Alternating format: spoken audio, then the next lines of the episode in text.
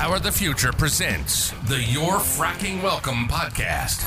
Each week, Rick and Larry take you through the latest news you need to know to take on the eco left. We're proud to stand with our country's energy workers who get the job done every day. And to all those greenies out there, we say, You're fracking welcome.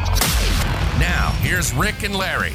Oh, another week, another week lockdown. But you know what? The energy workers of the world, particularly here in the United States, are powering us through everything, and we're here to talk about it. Welcome, everyone, to another podcast of You're Fracking Welcome, brought to you by Power of the Future. I am Larry Behrens, as always, joined by Rick Whitbeck, Alaska State Director for Power of the Future, and all around nice guy. And uh, you know, I'm, I'm looking. Uh, people can't see it, Rick, but you're you're wearing the the Astros shirt, and it just makes me think, golly, I miss baseball. Even you know, baseball from cheaters, I just miss it. It's uh. oh, there we go. There we go. I was you know, holding that one in. I was holding that one in. you, you, you can hate us because you ain't us, right? I mean, that's really what it comes down to. I, yeah, I don't, I don't think that works. I don't think that works for this one. Come on now. You know, un- unlike unlike the liberal uh, eco left, which doesn't like facts and just likes uh, feelings, the fact is Houston got to uh, got to hold a World Series trophy in 2017, and I really don't care what happened to get there. I yeah, really I know that that trash can was the MVP. We all agree. So absolutely, man.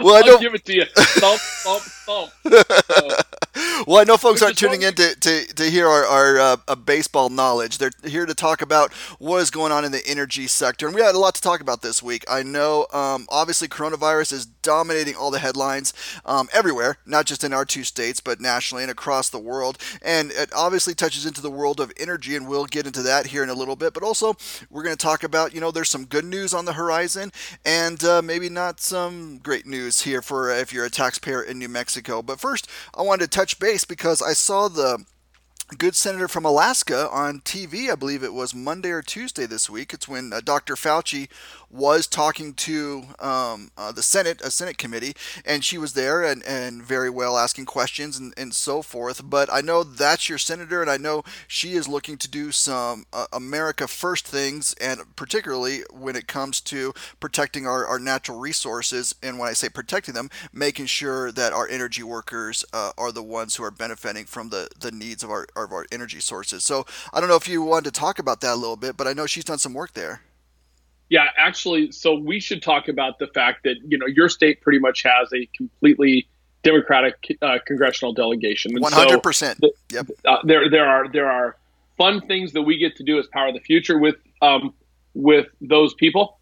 But up here in Alaska, we have an all Republican congressional delegation, and I want to talk about uh, the work that our two senators are doing to protect energy jobs and move um, America forward. First of all, um, if you aren't listening to the Power of the Future Energy Hour, which is my weekly radio program, then you're missing out. As much as fun as this podcast is, go to soundcloud.com, soundcloud.com, and search for Power of the Future. And you can get every interview that Larry, Daniel Turner, the founder and executive director of Power of the Future, or I do um, throughout the week. As long as we let the, the group know that we're doing it, they recorded and it's up on SoundCloud. Uh, the last four weeks for the Energy Hour, we've had uh, the Lieutenant Governor of the state of Alaska, Kevin Meyer, the uh, CEO of the Pebble Partnership, the Pebble Mine, Tom Collier, um, Senator Lisa Murkowski last week, and then this week we had Governor Michael Dunleavy and U.S. Senator Dan Sullivan. So our two Alaskan senators have been on the show. Um, enough about the promo. Here's what's happening right now with our two senators and how they're protecting American energy jobs and moving American energy opportunities forward. Murkowski has uh, two pieces of legislation. One she's had out for a while called the American Mineral Security Act. And we know under President Trump, um, America has become oil and gas independent. In other words, we're exporting more than we're importing uh, pre-COVID, and that should kick back up after you know the demand goes back up. But right now, we're importing almost 90 to 95 percent from uh, of our critical minerals from outside of the U.S. And there are opportunities for um, the U.S. to really lead in that area and become much more domestically dependent uh, and, and have those opportunities, whether it's copper, lithium, other rare earth materials. There's lots of opportunities in the U.S. The ecos don't want to ever talk about mining, but guess what? Uh, it's it's out there, and especially in in our state, uh, Alaska, in New Mexico, in Nevada, there are ample ample opportunities for copper and other um, materials that every green group in the country it, it has said is crucial to this green movement for you know EVs and and wind farms and solar farms and things like that to get us off of fossil fuel um, uh, necessities. So, if you're a greenie out there listening, you'd better start liking a lot more mining than you like right now. Otherwise, the world's green just transition utopia that that'll ruin America. But Murkowski has the American Mineral Security Act. She also introduced the um, American Energy Infrastructure Act, which would protect the uh, nation's energy grid. And I just wrote about that on Power of the Future this morning, so you can check that out. Um, protecting the grid, especially from foreign influence, foreign attack. Uh, you know, if you think COVID has has uh, paralyzed this country, think about what would happen if America's energy grid took a, a major hit in a major city or in a major uh, region. It would make COVID look like child's play. So Murkowski's done that. Senator Sullivan has led the effort, um, and he's our junior senator. Uh, he'll he'll be up for reelection this year, and and uh, we can't talk about that, but we can certainly talk about what he's done uh, as senator. He has aggressively come out uh, in protection of American energy jobs by suggesting that the the Saudi Russian um, uh, situation where they where they flooded the market was, as Power of the Future believes, a political attack on American energy, and not just some, you know, let's dump it on the market and, and force economics down. So, Larry, he's taken an, uh, an attack p- position on that, asking the Saudi um, energy ministers to for few, you know, further cuts, and they actually agreed to it after that, because as he said, um, you know, America is protecting Saudi assets militarily and if you want to continue to screw around with America on an energy side, maybe your military uh, situation won't be as pretty for you down the road. So he's also called for um, federal uh, uh, input on the banks that have chosen not to invest in Arctic development. So lots of things happening between the Alaskan senators. We talked about those the last two weeks on the Power of the Future Energy Hour. I'm dominating the conversation. What do you have going on, man? Well, no, it's it's a lot, and, and I know because you got a lot that you're working on there, and it's a lot to chew on. So just kind of latching on to the last part of that. I mean, we're recording this. It's uh, May 15th as we record this, and I'm looking at the price of crude oil right now, and we're at you know just over $29. So it's going up, and and part of the reason for that is those Saudi cuts that you were talking about. They have cut back on that production, and we're starting to see demand go up a little bit, and that leans into right. a little bit of what we're talking about. And I can't. Uh, let me just uh, put in every legal disclaimer and caveat I can think of here. This is, you know, could change. We're not saying that everything's on the right track to be better forever, and and and, and you know the worst is behind us. But there are some glimmers of hope we are seeing nationally that um, the storage glut that is there is starting to draw down a little bit, and that is the first step that has to happen before production can start uh, get up and get moving again. And I was able to write about it for the website this week. You know, it's it's odd, and I don't, I, I I'm certainly not going to say it's a trend, but between May 1st and May 8th, New Mexico actually gained two rigs. And so uh, uh, now a gain in, of two rigs in the larger scheme of things is not uh, usually anything to write home about. However, when the trend has been downward, it's interesting to see that, that maybe there's just a few glimmers of hope. Now, as we know, there are any number of things that could still come along and upend them. You talked about the international situation very well. That could still absolutely have have a role to play. But it's a bottom line. It's something that I think you and I have been talking about for weeks. As states open up, demand's going to go up, and we're going to see um, some opportunity there. And so again, if I, I, can't imagine um, the energy workers right now, and some are in my family. I have a, a family member um, who you know worked uh, on on sites for 12 years, even through the Great Recession, was able to maintain his job through the through, and now they're waiting for work. And every I you know we uh, more than the eco left un, will ever understand that every day is precious. Every day that you're not earning money, every week that you're not earning money is absolutely precious. And so I don't mean to to say that you know just wait a little bit longer, everything will be okay.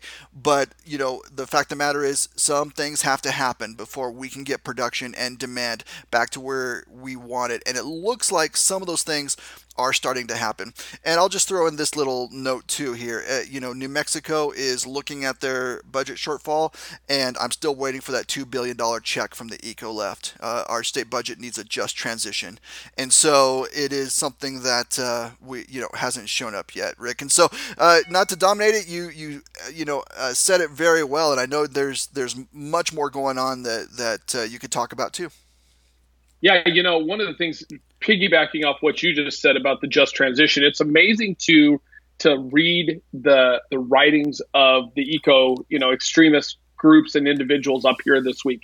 Um, I, I, wrote about it on powerthefuture.com, and it, it, was imagine the world where you know the the ecos want to take us. Right? I, I was reading um, the communications director of one of the large uh, environmental extremist organizations up here was musing that she lives outside of Denali National Park which effectively this year, because um, our tourism is going to be down 90 to 95 percent, effectively Denali National Park is going to be a park. It is not going to be a tourist destination. And she was griping that they were doing road construction outside that she could she could hear, and that it was ruining her tranquility. Now, really, the fact that we have 25 percent unemployment in the state of Alaska, leading the nation nothing higher.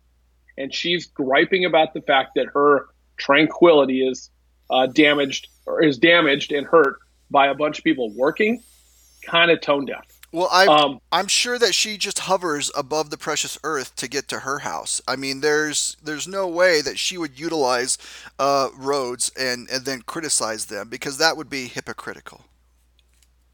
Sure enough. sure enough. And uh, you know, the other gripe this week from the eco left is that the Ambler Mining District, which is a set aside um, economic development district from the feds and the state when, when Alaska became a state back in 1959. This was actually designated as a development district. So you have to get there. They're going to build a road into the into the deal, uh, into the area, and the ecos are just like we talked about before saying, well, you can't really do anything during a pandemic. You should be focused on all of that. Um, and my response back is, hey, you know what? When you opened it up for public comment, you had hundreds of people on Zoom and hundreds of people on the phone. If they would have had this in person, maybe 20 would have shown up. So the public process is actually working better during COVID because people are sitting at their homes with things to do like watch their kids with things to do like watch the latest General Hospital. Oh, we can uh, take time and opportunity to to testify. Let's do that. It's actually been great for public input, but yet the ecos think that we should stop all development because you know wildlife is more precious than human life, and the rabbit is more important than than jobs for people to be able to uh, to sustain their families and give back to their communities. You know, you, you make a really interesting point there, I'm going to deviate from, from what I said we're going to talk about a little bit because we're seeing that here in New Mexico. So the BLM is looking at new rules, and the eco left are losing their minds because they say, um, you know, we can't give real input because this right. is what's going on. We can't give it, and so you have to delay it, right? Because it's just they're they're never going to tell you the real reason. They're just going to use these little uh, side reasons to make you think that they're reasonable. No, they just don't like the rule. They just don't like development, and anything that marches us towards that is going to be something that they're going to uh, you know disagree with, and so. But the flip side of that is the state of New Mexico is looking at uh, new onerous methane rules and has been for a while. Um, the public hearings on those are virtual, not a peep from the eco left. So it's it's just as you know it, it, it is laughably transparent. If they like the rule, there's going to be every obstacle, every delay, every little thing that they're going to try to do. Um, that if they don't like the rule, and if they love it, well then all those things just don't matter anymore. And right. so I know we're, we're getting short out of, on time here. I just want to encourage folks to go to um, powerthefuture.com. You can look at um, posts from both Rick and I. Uh, today, I'm looking at the fact that, you know, New Mexico special session, we could see a tax increase coming up. And it's in the name of protecting the earth. That's what it was when it was just discussed a few months ago. But now I'm sure it'll be all about fiscal solvency. And again, it's just another roundabout attack on our energy workers. And then, how about you, Rick? I know you got some posts up yeah, there. you know, I, we have the uh, Alaska Mining Day was last week, and I look back at the importance of mining in our state. Uh, the Imagine article and uh, you know the one I posted today about rail belt utilities here in the state. Uh, rail belt being basically Fairbanks down to Homer. Some integration there, and then I talked about Murkowski's American uh, Energy Infrastructure Security. Uh, here's what it ultimately comes down to: everything that that Larry and I are writing that you guys can read on PowerTheFuture.com or we normally link them on our Twitter at PTF Alaska, at PTF New Mexico, Daniel Turner at, at Power of the Future, um, on Facebook at Power of the Future, on Instagram, Daniel has. I don't even know what Daniel's Instagram handle is. I'm assuming at Power of the Future, um, or on the or you know on uh, on SoundCloud. Catch what we're doing uh, by searching Power of the Future. Ultimately, we're here to protect American energy jobs from the idiocy of the uh, non-responsible eco left. Absolutely. So, Rick, I know we're short of time. Thanks for everything, man. Uh, stay stay cool up there in Alaska. It looks like it's warming up it's a little bit. It's in the 60s, man. It's beautiful. Well, the, oh my gosh, oh my gosh, it is it is absolutely insane. I don't know how you'll survive. Anyway, it's great to talk with you this week. And uh, tell you what, well, why don't we meet here again next Friday? Hey, you know what? That sounds good and every Friday after that. How about that, everyone? Thanks, and we look forward to hearing from our good friends on the Eco Left as well. And we'll always tell them the same thing: you're fracking welcome. You're fracking welcome. That's it for this episode of You're Fracking Welcome. Brought to you by Power the Future. Check us out online at powerthefuture.com or on Twitter at PTF New Mexico and PTF Alaska. In the meantime, make sure you tell your favorite radical environmentalist you're fracking welcome.